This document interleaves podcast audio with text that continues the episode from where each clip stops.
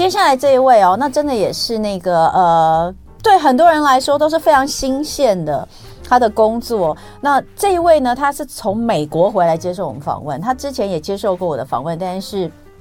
透过岳阳的视讯啊，他的上一本书我真的是太好笑了，太有意思了。大家不知道还有没有印象，叫做《异类戏骨》，是异类戏骨吗？对，异类戏骨。他就讲很多这个戏骨，你知道现在在脸书上一大堆跟戏骨，只要有“戏骨”两个字的粉砖，好像都很多人追这样子哦。那他的异类戏骨呢，就是写下来就是很多我们看不到的戏骨的一面，很好笑啦，很很有意思。那呃，他最近出了第二本书哈。呃，叫做我失败的美式生活，大家可以想见，就是以他的笔触哦去讲这个，一定也是非常的有意思。所以，呃，特别在休假的一个月的时间，他回到台湾来跟大家分享他的书。让我们欢迎美国生活研究专案小组，这你自己取的吧？不是我，我第一次听到美国生活研究专案小组的戏骨代表卢瑜，欢迎卢瑜老师。大家好。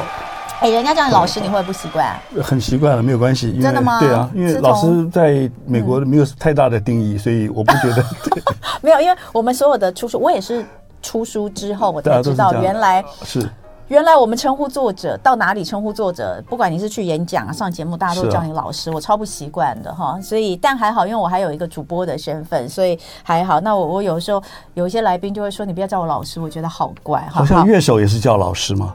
那那那个那个很习惯啊，但我以前不知道。OK，好，卢瑜老师，呃，老师你你之前写异类戏骨，呃，引发蛮多回响的。我有没有很多戏就是在戏骨工作的华人觉得你真的写到了他们的心坎里？这样可能对，而且他们都闷不吭声的心里骂我，就说你干嘛把我们的底都给掀了？戏骨不是你想的那样。对，那你觉得你的这一本《我失败的美式生活》跟你上一本《异类戏骨》最大的不同点在什么地方？最大的不同是呃。嗯这个是呃走出戏骨了，不谈戏骨的科技圈的那个文化生态，嗯，那就是纯粹是日常的小观察，嗯，所以呃比较没有长篇大作的那种论调，嗯。啊，都是很像是生活记事哎，是。我有看，就是呃跟跟那个一类戏骨真的比较不一样，一类戏骨它其实真的是带你走入矽谷。看戏骨人是怎么样，然后包括哦，你以为你看到的很好像以为是怎么样，但其实他们是怎么样 这样子，所以才会说把戏骨人的底给掀了。那这个感觉很像是日常生活纪实，所以你会在里面看到一些很有趣，比如说好，我们挑几个出来，就是说呃，你你你在美国的时候，你不要把手伸过别人的面前拿东西。我做一下这个这个动作，就这样子不行？不行，这样不行啊？对，其实我们也会觉得这样不舒服啦。但是，也许你说的那个不行是差程度上的差异，是他会觉得你冒犯他了，就这样子对冒犯了。比方说，我们刚刚上来坐电梯，对，那如果你站在电梯前面，那个牌号在你面前，对，那另外一个人站在侧面，他过来按，他会过去按那个牌号。在美国，你不可以这样子，那不然怎么办？就是说，请你帮我按二十。所以，所以这这扯到两个点，你是那个被人家叫你按的那个人，嗯，不要会错意，他不是藐视你。他不是把你当电梯先生或电梯小小姐，是他尊重你，他不把手放到你前面。对对，这是一种尊重，你不要搞错了。所以我记得我在书里面有提到，我我电梯里面没有人，对，走进来一个男的跟一个女的，那满两手空，他看我，他讲 fifteen please，OK，okay, 那那讲成中文稍微冒犯一点，就是说，他就请你按十五号。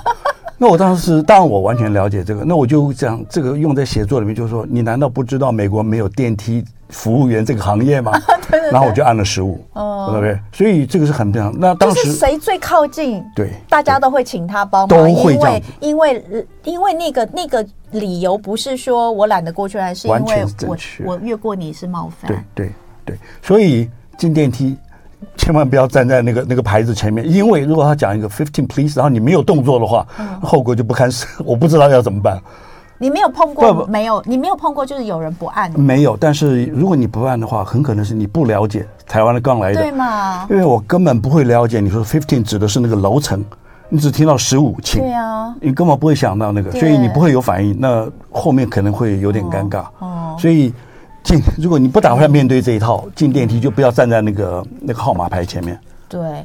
我我要我要还是要先回来介绍一下卢云老师，因为我们虽然第一次见面，但因为那时候看了他的《异类戏骨》，实在是印象太深，然后加上我们有那个呃，就是岳阳的连线，所以感觉好像很熟悉哦。但其实 是第一次见面，呃，在戏骨三十年。是超过三十多了，对，三十多了哈、嗯。好，那呃，当年就是去到美国，那当然就是在呃戏谷的生活。我刚有问他，我说你这次回来多久？他说一个月，然后他还叫我说，我讲了你不要恨我。然后我就想说，为什么要恨你？你这么辛苦，休个假也是应该的。辛苦，不辛苦。你现在是怎样？你是觉得你每天不是因为我热爱我的工作嘛，所以。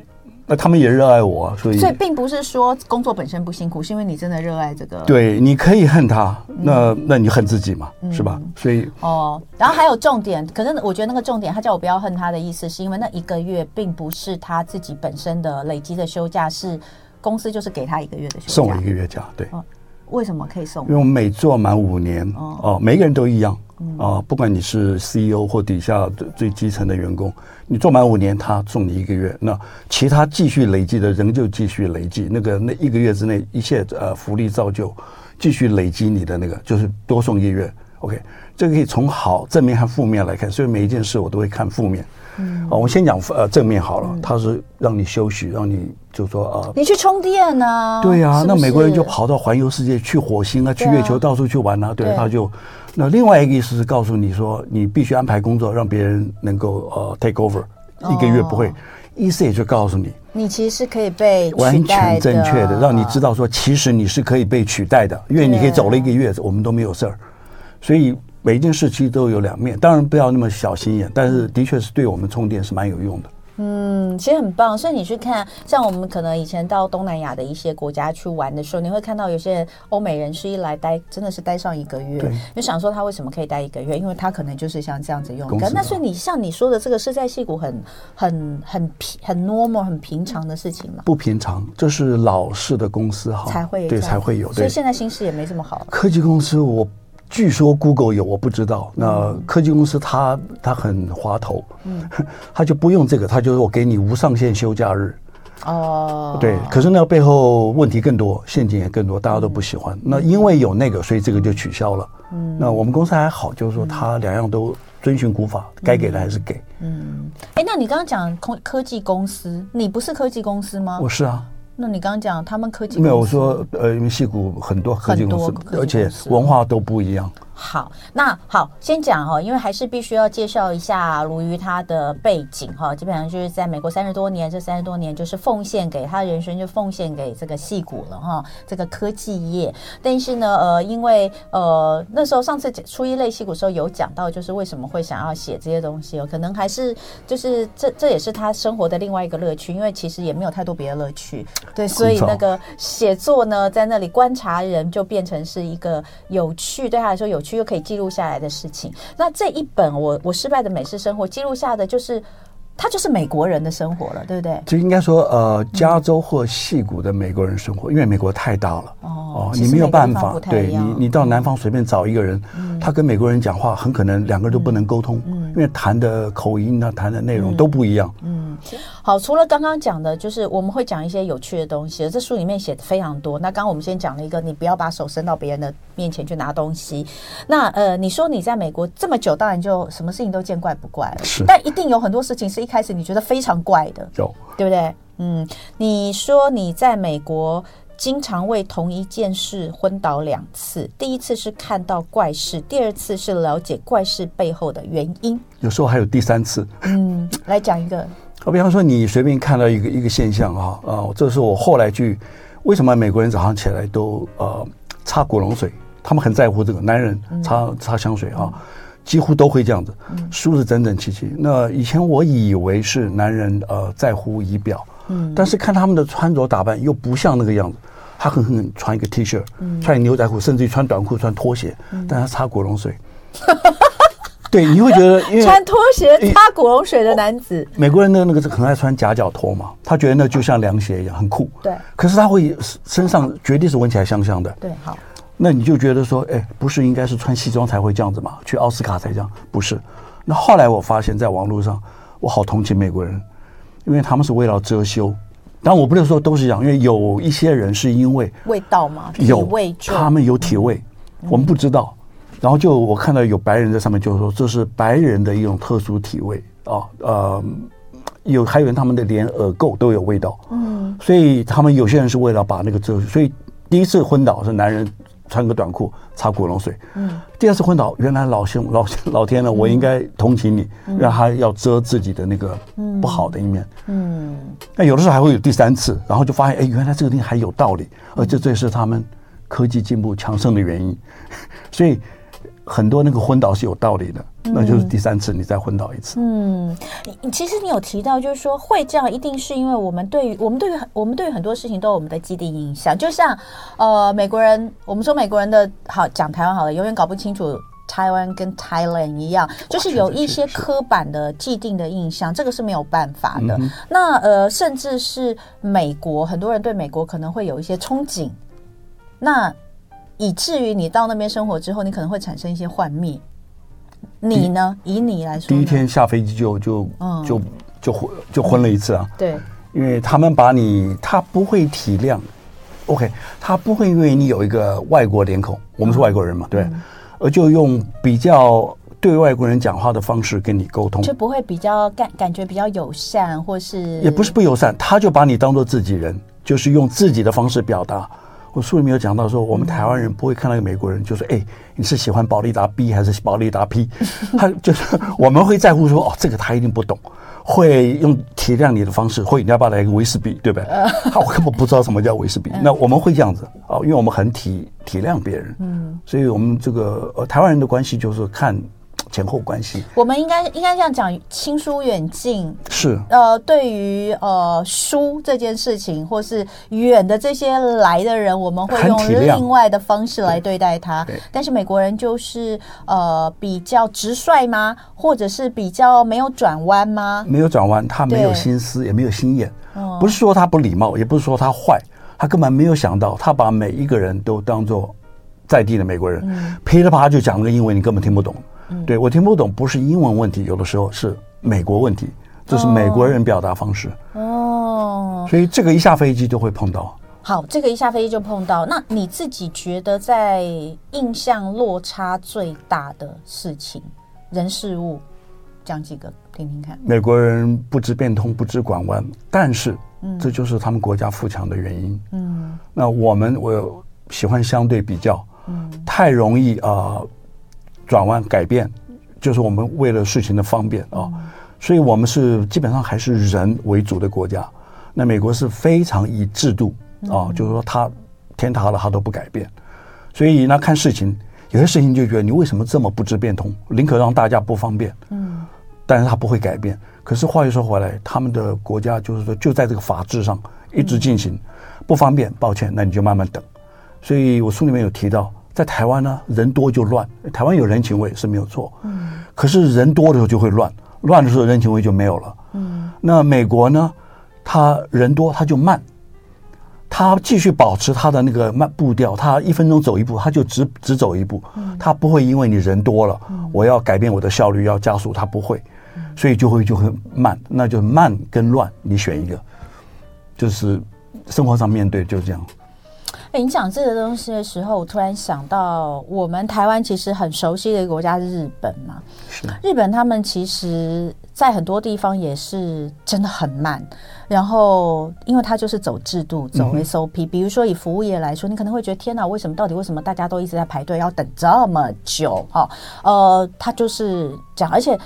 还有，我最近其实有在脸书上看到一个东西，我不知道呃，朋友们大家有没有看到？就是他们把日本的一个店，他可能公休的一个牌子摆出来，然后那个牌子上面写了很多的日文，然后中间有两个字“店修”哦，这个我看得懂哈，然后底下又有一堆，然后他们就说你把上面遮起来，跟下面遮起来，其实就够用，就是他只要中间电休哪一天电休这就好。可是上面跟下面都是废话。那后后来他就讲，他说日本人就是这样，他跟你不管讲什么公文的往返，或是平常日常的那个，他们的 SOP 就是前面要讲一大堆引言，或者是对不起，我为你造成那个什么什么困扰，然后中间再告诉你这个正式的中间的事情，然后最后要再讲一次，然后对你造成很多困扰。他说，而且就是不管对于呃你是不是会讲，你是不是日本人，或是你他知道你不会讲日文，他还是要噼里啪啦再跟你讲一遍。我觉得这也是一个不同不懂变通的方式。其实他们的这些科技文明国哈啊、呃，就是说他会有科技这么强盛，是因为他把人的因素都排除掉。就是我这个制度放在哪里都可以 work。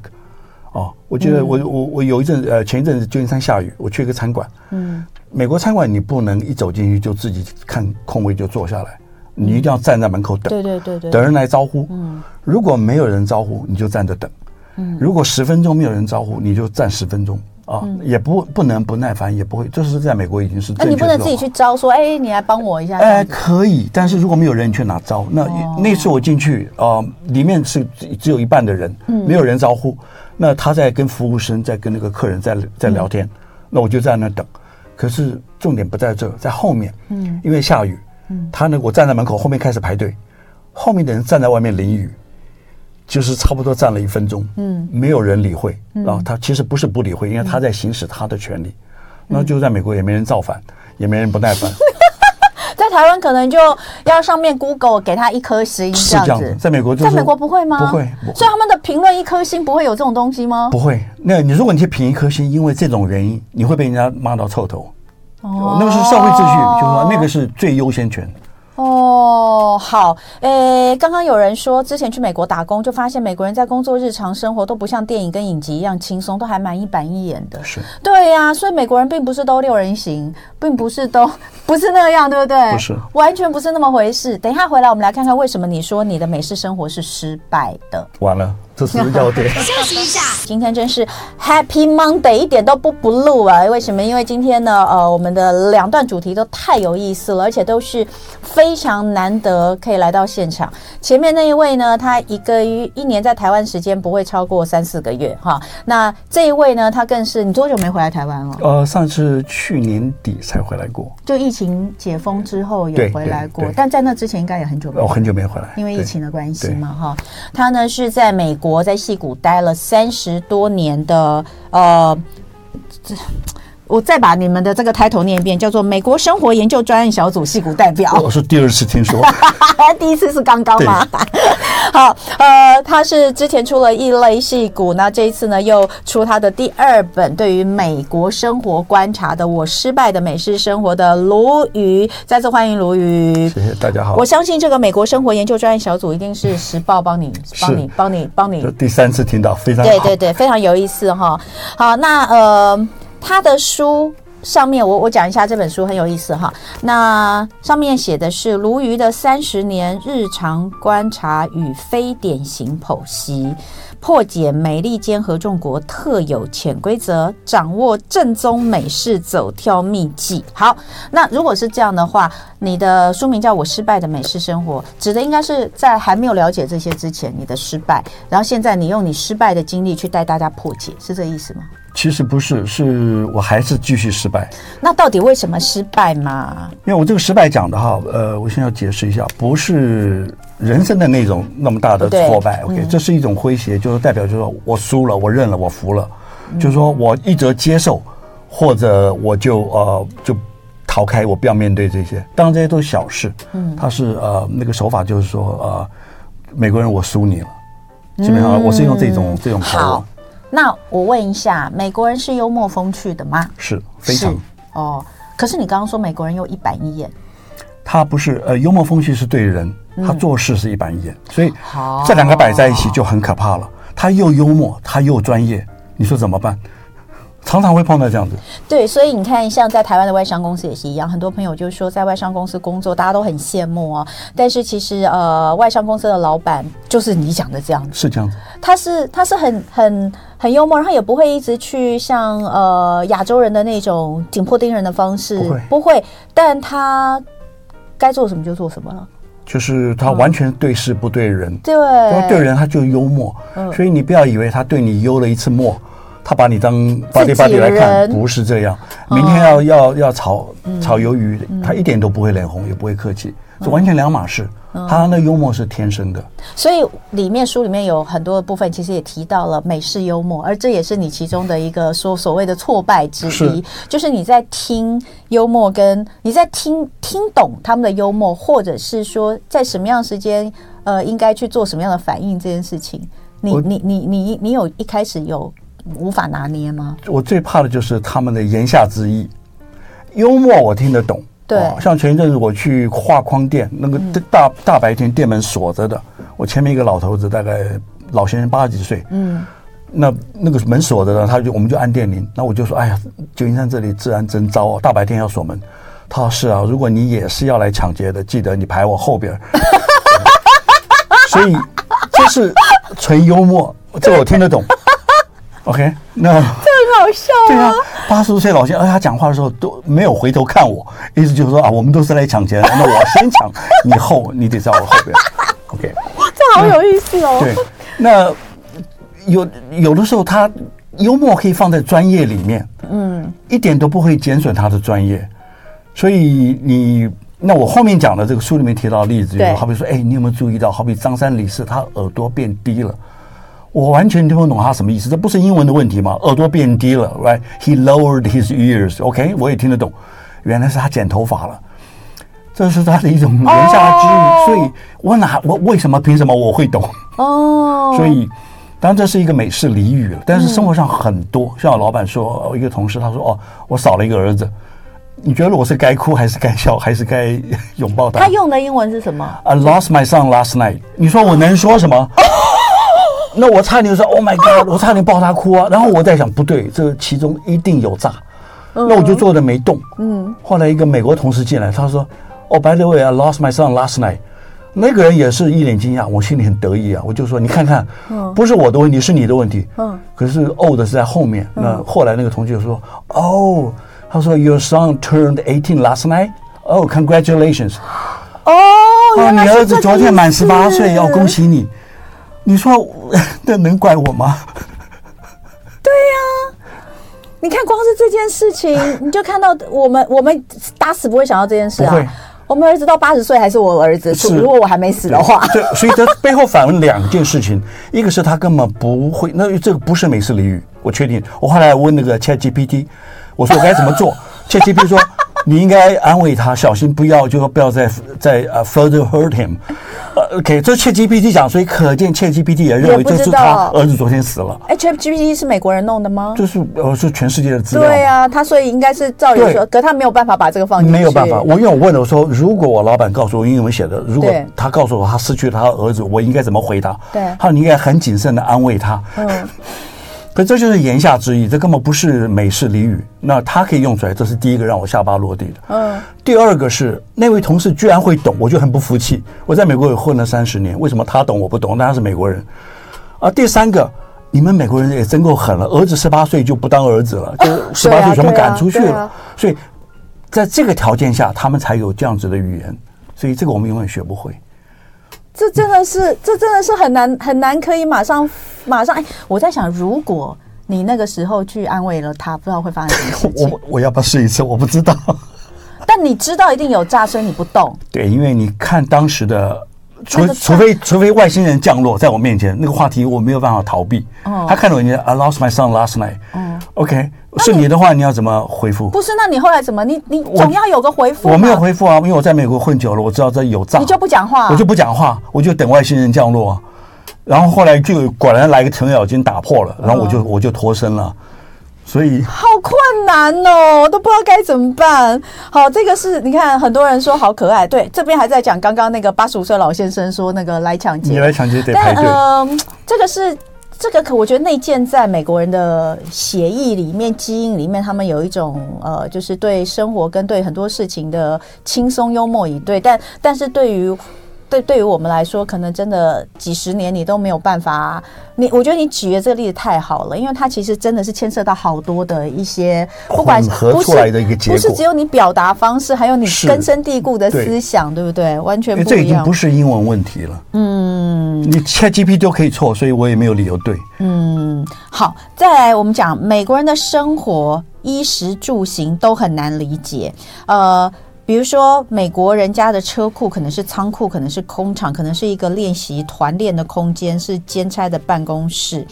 呃，但是车子常常都停在车道上，不在车库里。是这样。车库不是应该是车的家吗？是。但是他们的车库不拿。对，我也是看到他们车车车都停在车库外面那个车道上。对。啊，车库里面堆满垃圾。对啊。都是看这样的，一般华人比较不会。因为因为你看，很多都在讲说美国人呃的车库梦想，还是说美国人有很多呃很多 很多美国人的这个重要的呃他的创业都是在车库里面。Apple 就是啊，对啊，车库啊。然后呃，好像 Google 也是车库，Amazon 也是车库啊。所以没有车库就没有这些公司，因为他不可能去租一个空间，以他只有一个人来创立这个公司的条件。所以没有车库就没有这些新创公司，嗯，因为美国没有什么的大城市很少了，嗯，很多人就在自己家里面就开始做，嗯，那很多不合法的事也在车库里发生啊。当然，最大部分车库都是用来放家里那些留之无用、弃之可惜的东西，嗯，所以都会堆满，嗯，然后很很可能美金六万块的 Mercedes Benz 全新的停在外面，嗯，让狗经过旁边顺便撒一泡尿，嗯，然后它车库里不能停。这很平常。那你的车库呢？我车库里我是勉强塞进一辆车，但我家里有四辆车，所以还是 你不要问我为什么四辆车。美国人每一个家里都是车比人多。我正要问你，你为什么要有四辆车？完蛋了，又 你为什么要有四辆车？我们家三个成年人，我跟我太太还有我儿子，一人一辆。你没有一辆车，你根本活不下去。因为对了，OK，那另外一辆是留之无用，弃之可惜。那我去买圣诞树啊，一棵树放在后面，或去露营啊，就睡在车上，就是一种 SUV 了。可以四轮传动，可以去玩雪的，所以三辆车通勤，一辆车是呃做那种你不知道要干嘛的，或者装垃圾啊什么，放一大堆东西。所以我四辆车我只能停一辆，剩下三辆全部停马路上。而且你的车库里面除了停车，还是有其他的事情哦，一大堆东西。嗯，我以前玩乐团，我也在车库里面玩过乐团。然后七辆脚踏车，有的时候还发现很多死老鼠。所以这些东西都是一个共生空间。嗯，一大堆，我连台湾带去的三十年前老东西都在里面。其实我好羡慕那个空间哦，因为它就等于是一个大型的储藏室。你在家里哪里有一个空间可以搞一个这么大的储藏室？对啊。所以然后又可以是一个独立的空间，难怪可以在那里创业，我觉得超棒。而且是工作室。对。好，最后一点点时间，我要来聊这个我觉得非常有意思的题目，就是美国给小费的文化。其实你在里面写到，我也觉得超好笑。小费这件事情呢，就是到底呃该给多少，怎么给？而且他们以前好像是会有一个固定的，就大家的这个公认的、公认的约定俗成的比例，嗯、但现在那个比例好像也越来越拉高嘛，一直往上跑。对对呀、啊，物价涨，它百分比不应该涨啊，嗯、可是百分比跟。对，我有看你写，我就觉得好扯哦，现在已经涨到多少？百分差不多，现在平均是百分之二十二，很高哎、欸。高档的话是百分之二十五，我就是看到二十五，我在想说，天哪，我要给到百分之二十五的小费。再高档几乎到百分之三十，像米其林级的餐厅，那那个不谈了。我们一般人来讲哈，你如果不到百分之二十，很难看啊。嗯，那我刚到的时候是百分之十，对，后来不知不觉变百分之十五，再不知不觉百分之十八啊。现在 minimum 是百分之十八了，没有百分之十八话很难看。嗯，然后平均我上网查过是百分之二十二。二十二啊，然后这里面还有美角 mega，就是说他会把税上面也加小费，就是说他是在 total 上面乘上呃百分之二十二啊，他就他上面会提示你，就是你已经税加上去之后，然后你是要加税，税后的这个金额你还要然后再加小费。不是，是不应该这样。对啊，不应该这样。他们常常商家给你那个单子上就提醒你啊。善心提醒，如果百分之二十二是多少钱？嗯，可是有的时候你去看，但不是每一家都这样。嗯、那个时候是在 on top of 那个税上面，嗯、所以你把那个算进去，很可能就是百分之二十七八了。对，所以现在还有很多，就是其实我主要写这篇抱怨的是，对很多根本不必要也不应该给小费的，现在他也跟你要。比方去面包店拿面包，嗯、结账的时候跳出来一个平板电脑，嗯，问你要给几趴。然后那种不给的，或者说，呃，要给单独再另外给给你固定数字，就很小一点点，很见不得人，躲在角落。最好就是说，请你不要按我，你也可以按那个，会了。我现在就是我已经不客气，刚开始会被吓住，然后很多人就按百分之二十，然后大家都看得到，因为你后面排队都看得到嘛。这是一个疫情之后的一个很变态的一个要小费的行为，所以这个不是只有呃，就是可能你观光客可能会吓到，或者是你住在那里的外国人，但连本国人他其实也不是，是不是连美国人自己都会对这样子的这样子的现象有所抱怨？会这样子，但是因为美国人比我们，我们算还算外国人了哈，对，一般他们是比我们给的比较大方，嗯嗯嗯。嗯，他比我们大方，所以他们呃会会会会去给，但是也会不喜欢这种。哎，可是现在美国也是，你看通膨那么严重，大家其实物价也高涨，是，然后也跟我们一样，就是呃薪水不见得有什么涨，没错，所以也生活也是不容易耶，对不对？你看看小费，如果以前我们知道百分之十五，我觉得已经可以了，嗯，再涨，现在已经到百分之二十二。所以十五到二十二，可是你物价这是在物价涨了之后的那个比率，所以有点不合比例了。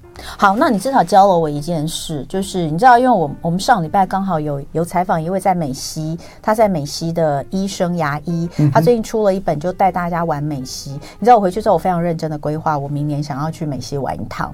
那你至少告诉我了一件事，就是我在给小费的时候，我要看一下，应该是那种你觉得是 self service 的。可以对啊，这个当然是一个可以不必给，但还有啊，就是说他如果把那个已经加上了税了，你要看一下，因为那个多少是我自己签嘛，对，所以所以我其实可以，比如说他假设是加上税之后，我看到变成以实际上来算是已经到二十七、二十八 percent，我可以给我可以给低一点，我可以用减少，就是对对，还有一点小心，就是说他会给你签的时候已经在加上面加了百分之十八 minimum，那个呢？如果你看到了没有关系，那你就说好，你既然只要百分之十八，那我就给你百分之十八，你就下面哦，懂了懂了。问题是他写百分之十八，它它上面会印出来，然后底下还写一个小费，嗯，意思是是说你如果看不懂或没看到，你就又被骗了一次。你是说他给你的签单金额就已经直接加上百分之十八的小费，然后下面还写一个小费，所以你如果再加上二十趴，你就是给了。你是我算过，我里面一个例子，我最多给到百分之四十五。因为我不知道被骗了，被骗，而且他用十八是加在税的百呃上面也算进去，所以这些都要小心就是了。哎呦，所以真的，我跟你说，这个这这真这这本书真的太重要了。光是一个小费，我就是很认真看完小费那一篇嘛，我就想说，怎么会这么复杂？真的是怎么会这么复杂？可你听到最后这一点，他居然可以给你一层一一只牛扒两次皮的意思，尤其在观光区，小心点。好的，所以今天非常谢谢卢瑜哦，因为呃，卢瑜老师这个能够来台湾的机会真的不太多，那这次刚好有机会可以来上我们的节目，真的太开心，看到他本人就是人如其名，呃，人如其字啦，人如其字的一样有趣哦，觉得非常的开心。那这本书呢，可以分享给大家，我失败的美食生活非常好笑哦，时报出版，也可以顺便看一下他原本的异类戏骨。谢谢老师，谢谢大家，谢谢。谢谢就爱点你 UFO。